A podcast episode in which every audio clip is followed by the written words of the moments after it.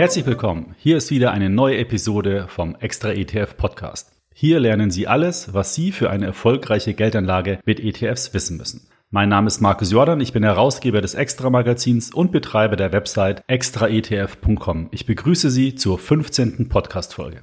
In der vergangenen Woche haben wir ja bereits ausführlich über Portfolio-ETFs gesprochen. Ich habe darin die Vorteile und den Nutzen von Portfolio-ETFs gegenüber Robo-Advisor angeboten oder einem selbst erstellten ETF-Portfolio dargestellt. Sie haben also nun die Qual der Wahl, sich für den besten Weg zu entscheiden.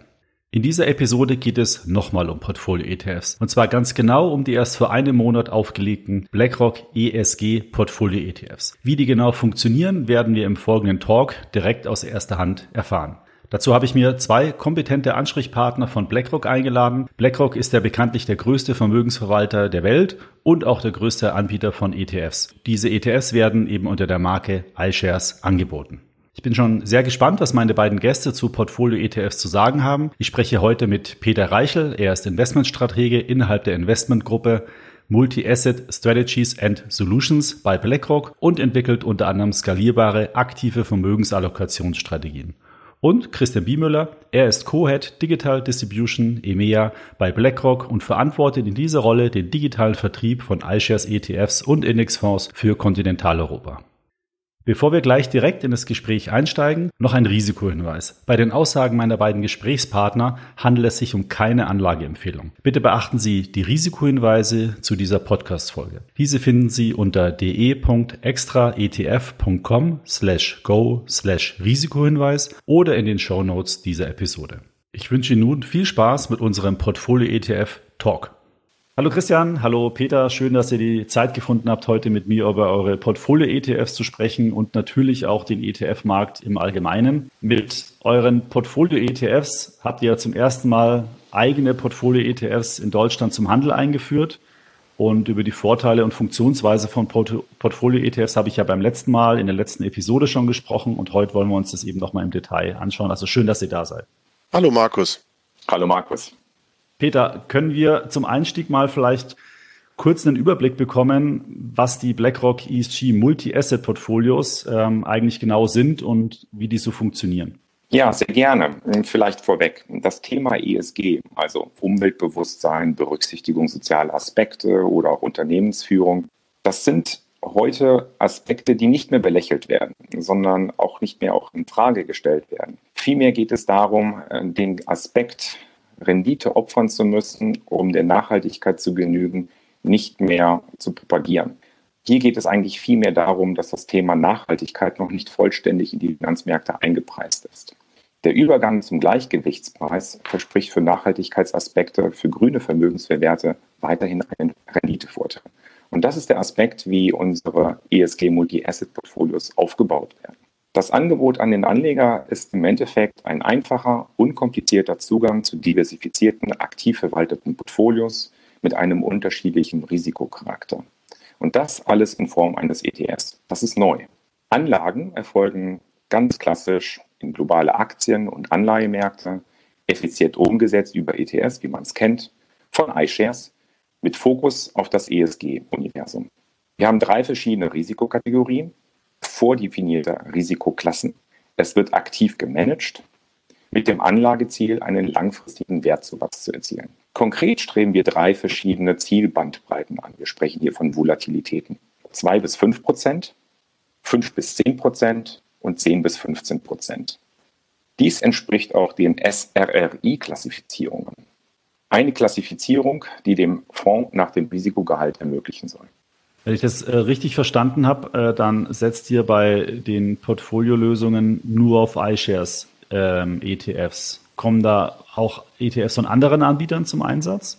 Ja, eine gute Frage. Zum Einsatz kommen ausschließlich ETFs von iShares. Und die Motivation hierfür ist tatsächlich vielschichtig. Zum einen bieten iShares bereits eine sehr große Investmentbandbreite mit unterschiedlichen ESG-Stilen und Charakteristiken. Das heißt, die Auswahlmöglichkeit ist hinreichend groß. Zweitens sind wir damit konsistent im Ansatz, im Verständnis dieser einzelnen ESG-Kriterien Wir haben eine hohe Transparenz, das ist wichtig, auch bei der Zusammensetzung äh, des Portfolios, also auch bei der Portfoliokonstruktion. Und darüber hinaus, wie man es auch von iShares kennt, das Thema hohe Liquidität ist nicht zu unterschätzen. Und schließlich und endlich, und da bin ich wirklich ganz, ganz, ganz offen, wir haben natürlich auch den kommerziellen Aspekt. Wir verdienen bereits an den Investmentbausteinen, den Anlagevehikeln, also den ETFs. Und daher können wir die gesamte Anlagelösung inklusive Management, Verwaltung und Administration preislich von nur 0,25 Prozent pro Jahr so attraktiv gestalten und die Kostenvorteile damit an den Anleger weitergeben. Das ist ja auch eine deutliche Ansage gegenüber den bereits am Markt schon äh, bestehenden Produkte.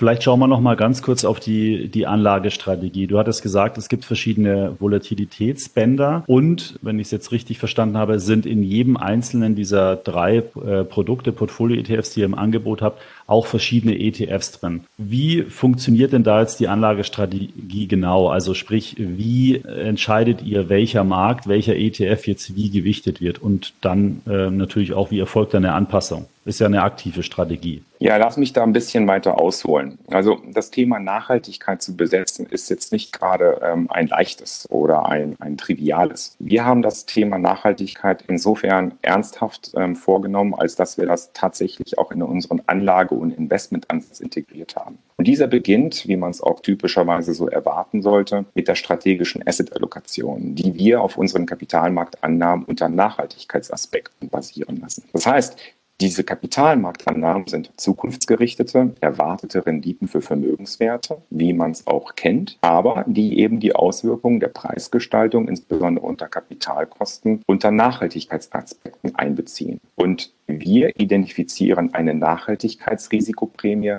auf Unternehmensebene und auf Makroebene. Das ist ein ziemlich großer Vorteil, ist aber auch mhm. ziemlich etwas Neuartiges, was es in der Industrie momentan noch nicht so häufig gibt. Neben diesen erwarteten Renditen schätzen wir die Risiken ab, die sich daraus ergeben. Wir berücksichtigen Korrelation und berücksichtigen auch den Faktor Unsicherheit über die Prognose selbst. Und über diese mehrdimensionale Optimierung, die wir dann ähm, ähm, unternehmen, kommen wir dann so zu einer für uns sogenannten SAA, also strategischen Asset-Allokation. Methodisch ist diese vorteilhafter als diese klassische Mean Variance Optimization.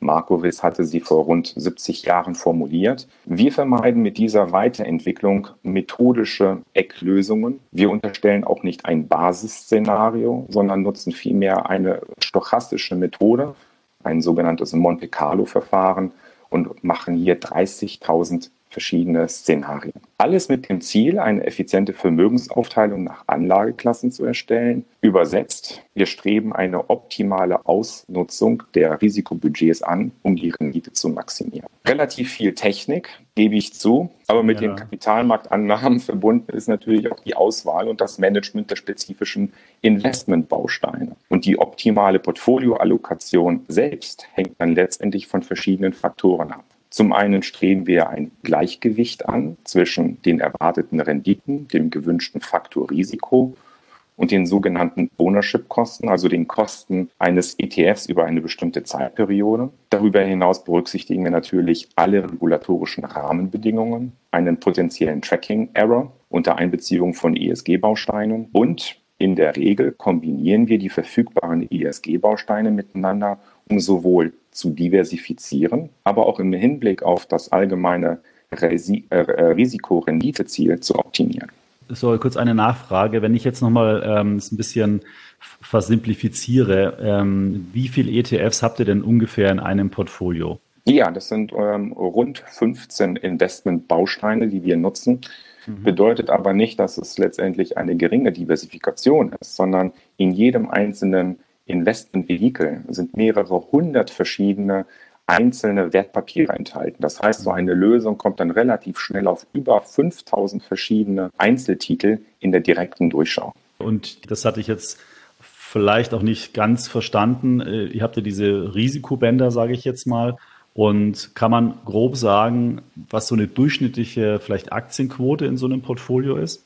Die Aktienquote hängt vom äh, Risikocharakter mhm. dieser Profile ab. Wir haben ja diese drei Profile mhm. und ähm, dann ist es natürlich auch immer davon abhängig, wie aktuell im Marktumfeld die Volatilität ausfällt. Und insofern sind diese Aktienquoten typischerweise 30, 50, 70 Prozent, was man klassischerweise als eine neutrale Quote auffassen könnte. Aber im direkten, in der direkten Übersetzung, ähm, im direkten Markt muss es natürlich immer wieder davon auch ausgegangen werden, wie das Risiko selbst bewertet wird. Wir haben hier verschiedene Risikomodelle, nicht eins. Und ähm, deswegen wird sich die Aktienquote auch hier dynamisch verändern. Wichtig ist mir aber in diesem Hang zu sagen, dass im Vergleich zu den traditionellen Nicht-ESG-Portfolios die entsprechenden ESG-Portfolios verbesserte ESG-Werte und eine verbesserte Widerstandsfähigkeit in turbulenten Marktphasen aufweisen sollten. Das ist natürlich unser Anspruch, auch langfristig eben von diesem grünen Übergang zu profitieren. Eine Garantie dafür gibt es natürlich freilich nicht. Kann man das dann quasi so sagen, dass man hat drei Portfolio-ETFs. Die haben alle eine entsprechende Risikomanagement gesteuerte Anlagestrategie und zusätzlich, ich sage jetzt mal erlaubt, wird noch ein Filter drüber gelegt, um diese Nachhaltigkeitskriterien auch noch mit zu berücksichtigen. Das ist im Prinzip doch kurz zusammengefasst die Anlagestrategie, oder?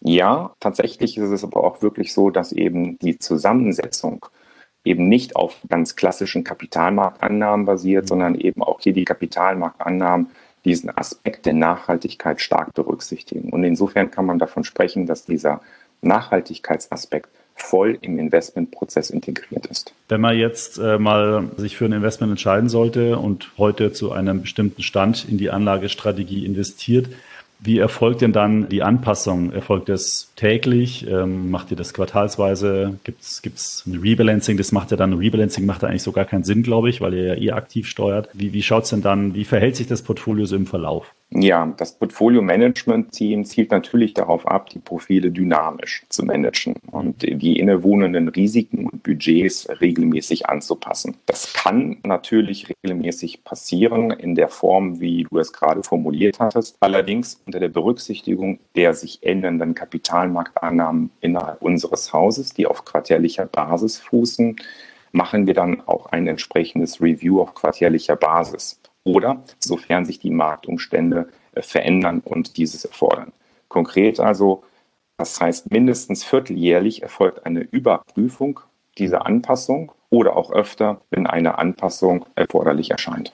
Vielleicht noch eine ergänzende Frage. Im Portfolio selber hat, hat man ja einen Aktienanteil. Es gibt nämlich mal auch an Anleihen. Gibt es Rohstoffe auch? Das habe ich jetzt vorher gar nicht nachgeschaut. Rohstoffe sind äh, unter dem ESG-Aspekt ähm, weniger konform. Von daher schließen wir sie aus. Wir fokussieren tatsächlich auf Aktien und Anleihen. Aber auch wenn sich das vielleicht jetzt nur ähm, binär anhört, ähm, es gibt verschiedene Subanlageklassen, die es letztendlich gilt eben zu treffen und ähm, zum Beispiel Effizienzkurven oder ähm, Zinskurven zu spielen und ähm, letztendlich in verschiedene Regionen und Sektoren zu investieren. Okay, also es klingt auf jeden Fall nach sehr viel Arbeit und sehr viel Pflegeaufwand. Christian, bei Kosten von nur 0,25 Prozent, aus meiner Sicht ist ja, lohnt sich ja eigentlich fast gar nicht mehr ein eigenes Portfolio zu erstellen. Ich meine, wir haben bei uns äh, natürlich viele Anleger, die selbstständig in ETFs investieren das über eine Direktbank und so weiter machen. Natürlich kann man mit zwei, drei ETFs auch noch günstiger als 0,25 Prozent pro Jahr sein, aber so für einen gesamten Portfolioansatz ist es schon günstig, vor allen Dingen auch im Vergleich zu digitalen Vermögensverwaltungen, die am Markt auch um Kunden buhlen.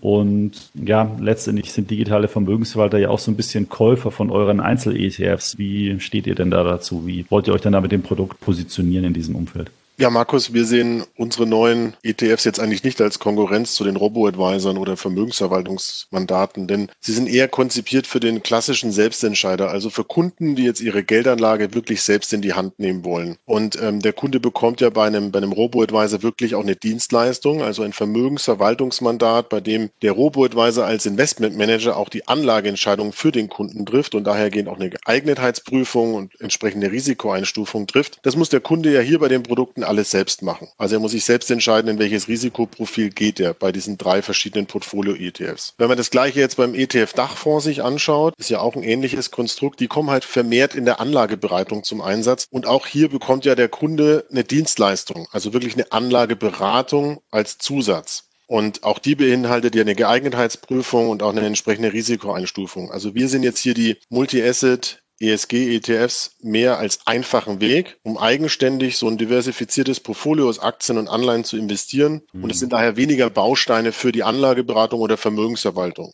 Die haben dann eher Zugang zu den einzelnen ETFs und das sehen wir jetzt halt auch als großen Unterschied. Beim einen bekomme ich nur das klassische Produkt, beim anderen ist ja immer noch eine Dienstleistung mit dabei.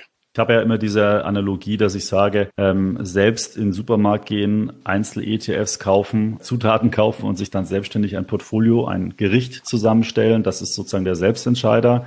Dann gibt's auf der anderen Seite die äh, Leute, die ins Restaurant gehen, sich bedienen lassen wollen, sich bekochen lassen wollen. Full Service, das ist dann so der Bereich Vermögensverwalter, Finanzberater und die, sagen wir mal, selbst eine Anlageentscheidung treffen, aber das Portfolio-Management auslagern wollen, die ähm, sind dann eigentlich optimal aufgehoben bei ähm, einem Portfolio-ETF. Es ist halt noch eine Unterstützung. Also ich kann natürlich die, das Portfolio an ETFs auch selbst mit unterschiedlichen ETFs zusammenbauen. Erfordert natürlich noch mal mehr äh, Aktivität von einem selbst sozusagen und muss dann natürlich auch die ganzen Kosten der einzelnen ETF-Transaktionen im Auge behalten und ich muss selbst das Management übernehmen.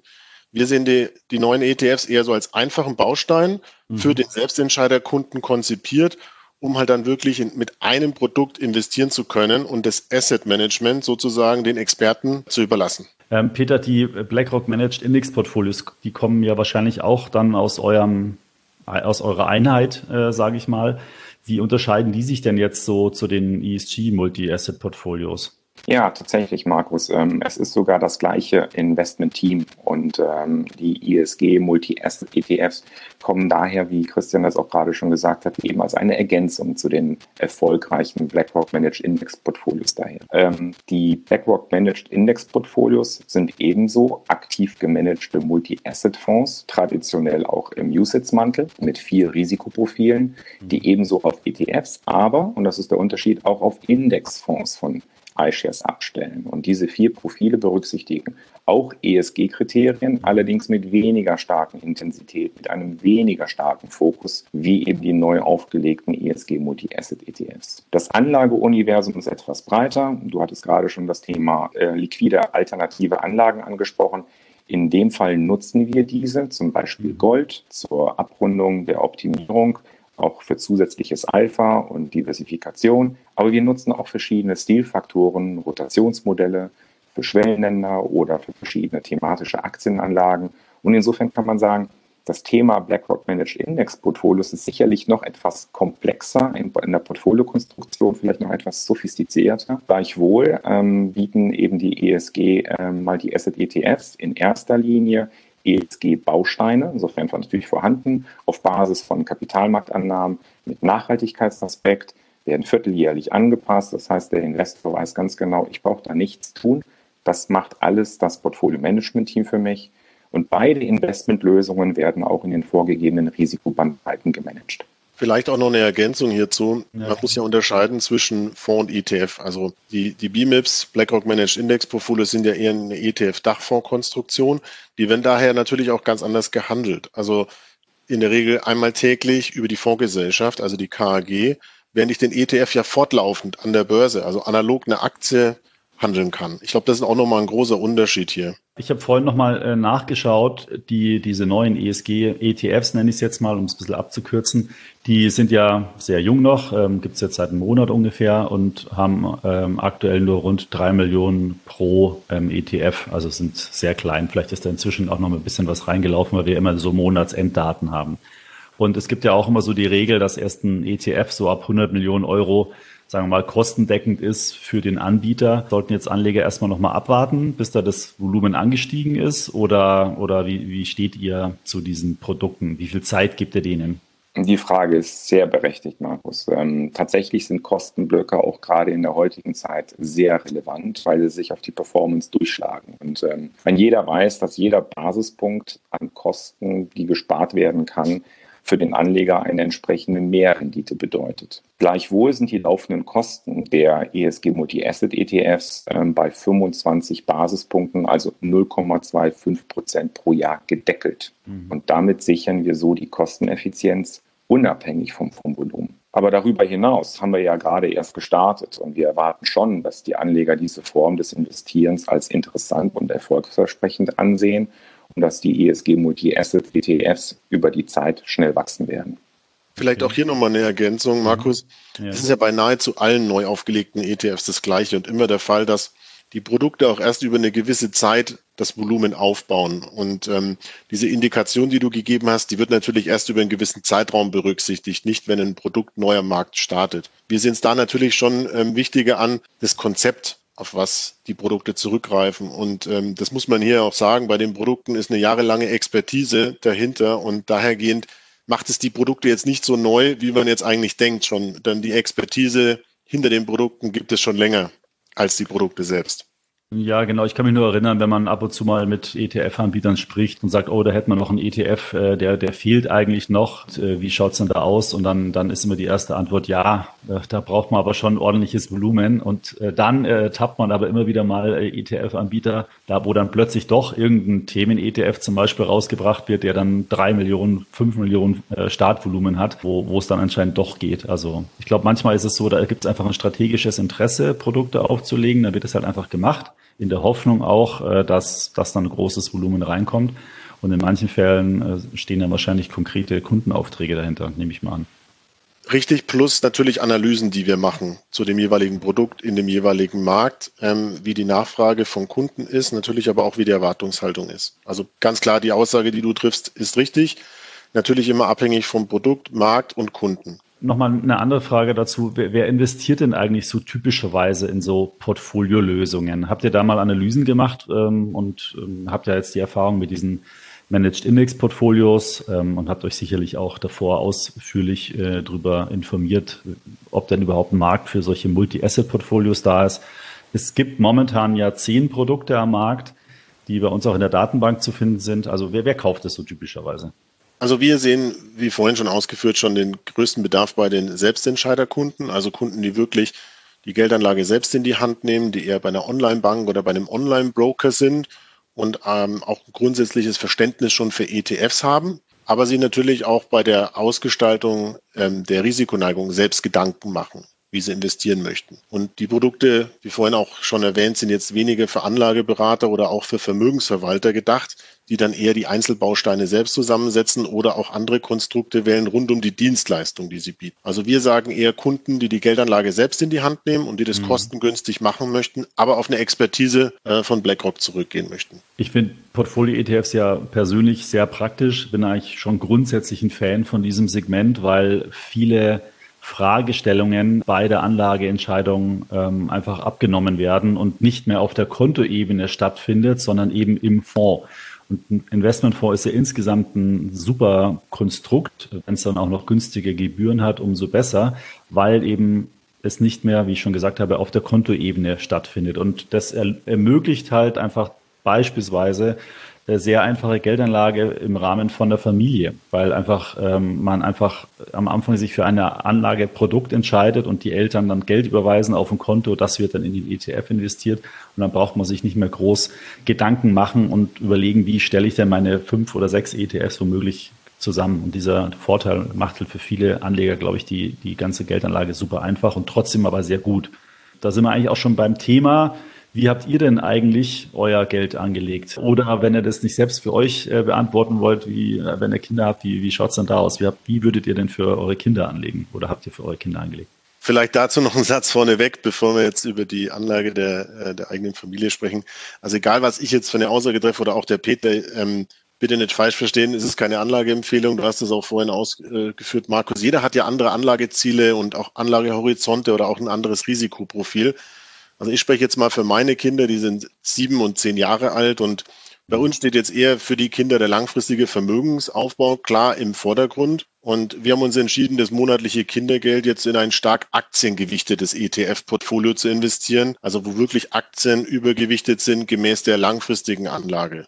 Ja, bei mir ist es nicht anders. Ähm, wir haben auch einen langfristigen Anlagehorizont, ähm, überwiegend höhere Risikoprofile. Multi-Asset-Anlagen stehen im Fokus mit einem hohen Aktienteil global diversifiziert und ähm, ja, die Kinder haben auch einen ETF-Fondssparplan.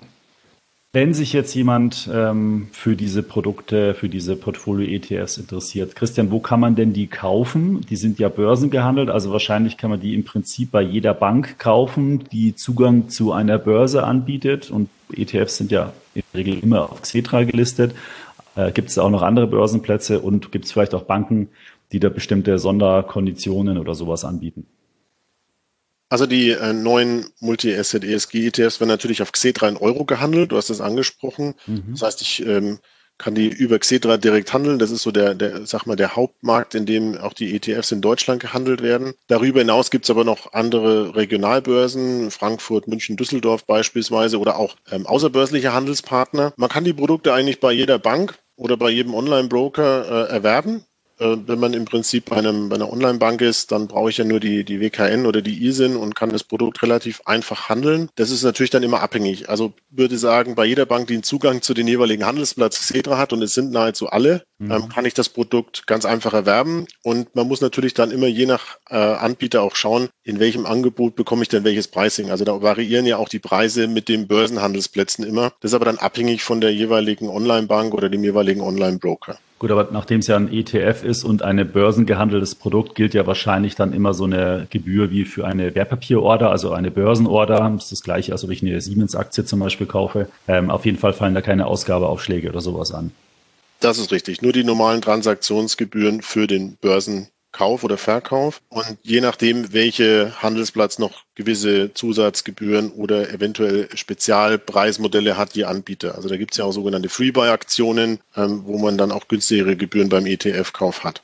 Ich habe jetzt äh, gesehen, dass ihr mit äh, Scalable Capital, mit ihrem neuen Broker-Angebot, habt ihr so eine Mini-Kampagne gemacht, äh, wo diese Produkte eben auch im Rahmen von einem Sparplan beispielsweise auch angeboten werden. Ja, gibt es da noch andere Aktionen oder Aktivitäten, zum Beispiel auch im Bereich Sparpläne? Ähm, ja, bei Sparplänen ist es natürlich immer so, dass ähm, die Angebote des Sparpläne von jedem Bank nicht direkt angepasst werden, wenn ein neues Produkt rauskommt. Also jede Bank oder jeder Broker hat einen unterschiedlichen Zeitraum, wann das Sparplanangebot sozusagen überarbeitet wird und auch angepasst wird. Kommen neue Produkte rein, kommen vielleicht auch manche wieder raus. Und da sind wir jetzt gerade in, in vielen Gesprächen mit den Banken und mit den Online-Brokern, ähm, um den breiten Zugang natürlich im Markt anbieten zu wollen. Wir wollen uns da auch nicht nur auf einen Anbieter versteifen. Du hast jetzt Scalable Capital angesprochen. Die haben die Produkte jetzt gleich äh, in das Sparplanangebot aufgenommen. Und die ETFs kann man ja sowieso überall handeln, wie wir gerade mhm. schon angesprochen haben. Und beim Sparplanangebot gehen wir davon aus, da kommen noch einige hinzu, weil wir natürlich ähm, auch da wirklich einen sehr, sehr breiten Zugang ermöglichen wollen über nahezu alle Anbieter hinweg. Mhm. Ähm, ja, spannend. Ich bin mal, bin mal wirklich gespannt, wie sich die Produkte dann in den nächsten Monaten entwickeln. Wir haben ja auch gerade die ETP Award Umfrage, wo die ja auch, ähm, weil sie eben als Portfolio ETF in dieser Kategorie Anlagelösung äh, des Jahres auch mit nominiert werden, automatisch, obwohl sie noch so jung sind, aber da sind alle Portfolio ETFs ähm, nominiert, sind sie auch mit drin und da äh, ist das Feedback, soweit ich das heute sehen kann, auch schon sehr, sehr gut nach den Produkten. Also da bin ich wirklich gespannt, äh, wie die sich so in den nächsten Monaten dann entwickeln werden. Vielleicht äh, noch zum Ende ein paar allgemeine Einschätzungen möchte ich natürlich von euch ähm, schon hören. Ähm, wie seht ihr denn so die, die Reise der ETF-Industrie? Wie wird sich die denn so entwickeln? Gibt es äh, zunehmende Konkurrenz? Verschwinden vielleicht ein paar Anbieter? Gibt es eine Konzentration? Gibt es einen weiteren Druck auf die Gebühren? Christian, was, was, wie ist denn da so die allgemeine Hausmeinung von BlackRock? Ja, vielleicht passt da auch gleich der erste Satz dazu nochmal hinsichtlich der Portfolio-ETFs. Also das Konzept ist ja nicht neu. Du hast angesprochen, es gibt schon mehr Produkte mhm. ähm, unter dem Ansatz. Was wir natürlich schon sehen, wir sind jetzt mit unseren wirklich so die ersten auf nachhaltigen Investment aufgelegten Produkte. Ja. Also es gibt keine anderen, die das Thema ESG jetzt in den Portfolio-ETFs äh, bis jetzt anbieten. Also das ist dann schon wirklich was Neues. Wir erwarten aber auch, dass in dem Bereich dieser aktiven ETFs, dieser Portfolio-ETFs sich in, in der nächsten Zeit noch einiges tun wird auch von anderen Anbietern, weil es ist momentan doch ein sehr, sehr starkes Thema im Markt. Das nimmt man auch wahr, ist großes Interesse auch von Kunden da. Und dann natürlich, ähm, ich hatte es angesprochen und, und Peter hat es auch schon ausgeführt, der Trend zu Nachhaltigkeit, also nachhaltigem Investieren. Das ESG-Thema ist natürlich momentan kein richtiger Trend, sondern es wird ein zukünftiges Thema werden, an dem man nicht mehr vorbeikommt. Also das Investieren geht in die Richtung Nachhaltigkeit. Und wir erwarten natürlich ein extrem starkes Wachstum nach nachhaltigen Indexfonds und ETFs. Und wir gehen davon aus, in den nächsten zehn Jahren wird es da einen Zuwachs von rund einer Billion Dollar geben. Also Momentan sind wir bei 0,2, dann werden wir ungefähr bei 1,2 Billionen Dollar sein. Und man muss dazu sagen, das ist jetzt nicht nur etwas für institutionelle Investoren, sondern wir sehen auch heute schon im Privatkundengeschäft starkes Interesse nach, nach ESG-ETFs. Also wir haben jetzt uns das erste Halbjahr mal der Direktbanken und Online-Broker in Deutschland angeschaut, die ja speziell für die Selbstentscheiderkunden im Prinzip stehen. Mhm. Und da haben schon bei den iShares-ETFs rund 10 Prozent des Gesamtvolumens die ESG-ETFs ausgemacht. Und das ist ein, deutliches Wachstum im Vergleich der vorigen Jahre und zeigt natürlich die, die starke Nachfrage auf diesem Thema. Ja, ich hatte kürzlich was gelesen, dass bei Scalable Capital ähm, 60 Prozent der Gelder, die jetzt in die Vermögensverwaltung gehen, in diese nachhaltigen ETF-Strategien, die sie jetzt auch kürzlich rausgebracht haben, gehen. Finde ich eigentlich ganz schön, äh, die Entwicklung. Peter, vielleicht noch eine Frage an dich. Ähm, du bist ja dadurch, dass du im Portfolio-Management sitzt, bei so einem großen Vermögensverwalter auch sehr nah ähm, am Thema und sehr nah ähm, an der Entwicklung. Welche Trends siehst du denn da so in den kommenden Monaten jetzt mal so speziell auf die ETF-Branche zukommen? Nachhaltigkeit haben wir schon gehabt. Da kannst du ja gerne auch deine Meinung da nochmal dazu geben. Aber gibt es denn andere Themen, wo du sagst, die, die sind wirklich, äh, da rollt was auf uns zu, was man als Anleger unbedingt mit beachten sollte? Ja, du sagtest es gerade, ähm, das Thema Nachhaltigkeit, das gibt es schon, das ist auch nichts Neues. Ähm, dieser Trend wird sich auch weiterhin fortsetzen, aber er wird sich wahrscheinlich sogar noch eher beschleunigen und verfestigen. Und ähm, da werden wahrscheinlich auch Wettbewerber auf diesen Trend noch zusätzlich aufspringen und diesen allgemeinen Trend zur Nachhaltigkeit noch zusätzlich befeuern. Aber abseits des Themas Nachhaltigkeit gibt es auch andere Investmentthemen, so zum Beispiel das Thema Multithematics, freut sich einer immer höheren Beliebtheit. Möglichkeit. Wir identifizieren fünf Megatrends und haben aus diesen fünf Megatrends daraus 19 äh, verschiedene thematische Investmentvarianten abgeleitet und bieten ein entsprechendes ähm, Angebot auf unserer Plattform an. Aber das Angebot wächst auch mit der Zeit. Äh, von daher ist dieses Thema sicherlich eins, was für viele Investoren eben ansprechend ist und wo es auch viele Themen gibt, mit denen man sich identifizieren kann, zum Beispiel Technologie oder Digitalisierung. Ähm, man sieht es ja auch am, am Nasdaq, dass die Nachfrage nach genau diesen Themen überdurchschnittlich groß ist. Aber darüber hinaus bekommt man auch den Eindruck, dass das Thema Aktien und Anleihen aus China eine zunehmend größere Bedeutung nicht nur in der Portfoliokonstruktion selbst bekommen, sondern auch bei Anlegern ähm, wir genau diesen Trend beobachten, dass hier ein wachsendes Interesse entsteht. Vielleicht, was mir noch so einfällt, ist das Thema ähm, Inflation-Linked Bonds, das heißt ähm, inflationsgesicherte Anleihen. Das hört sich ein bisschen technisch an, aber im Zuge der Debatte, die wir momentan in den Märkten beobachten, um das Thema potenziell höhere Inflation in den kommenden Jahren, mag es im Endeffekt eine gute Möglichkeit sein, auf der Fixed Income, also auf der Anleihenseite, sich genau in solchen Anlageklassen zu beschäftigen und in solche Anlageklassen zu investieren, in Ergänzung ähm, zu weiteren Anlagen, aber aber eben um dem Thema Inflationssicherung ähm, Rechnung zu tragen.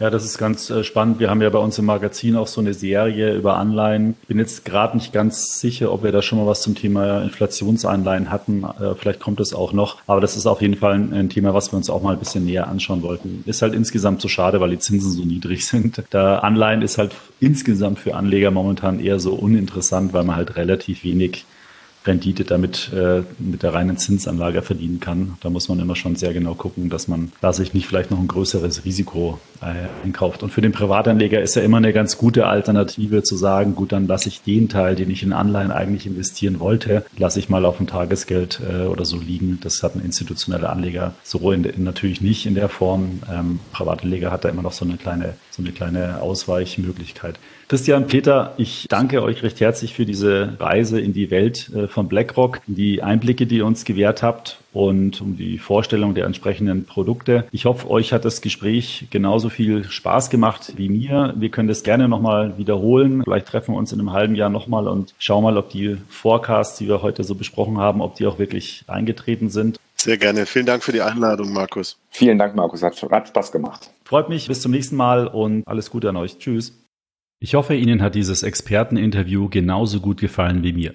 Wenn ich Ihnen mal einen speziellen Gesprächspartner vor das Mikro holen soll, senden Sie mir gerne Ihre Wünsche an podcast.extraetf.com. Ich werde dann sehen, ob ich das für Sie organisieren kann. Ich würde mich auch sehr freuen, wenn Sie meinen Podcast abonnieren. Dann verpassen Sie keine Folge mit weiteren wertvollen Tipps, mit denen Sie erfolgreich in ETFs investieren können. Weiterführende Informationen und Links zu diesem Podcast finden Sie wie immer in den Show Notes. Bis zum nächsten Podcast. Darin spreche ich mit Dr. Andreas Beck vom Institut für Vermögensaufbau. Das wird sicher auch wieder ganz interessant für Sie. Hören Sie da unbedingt rein.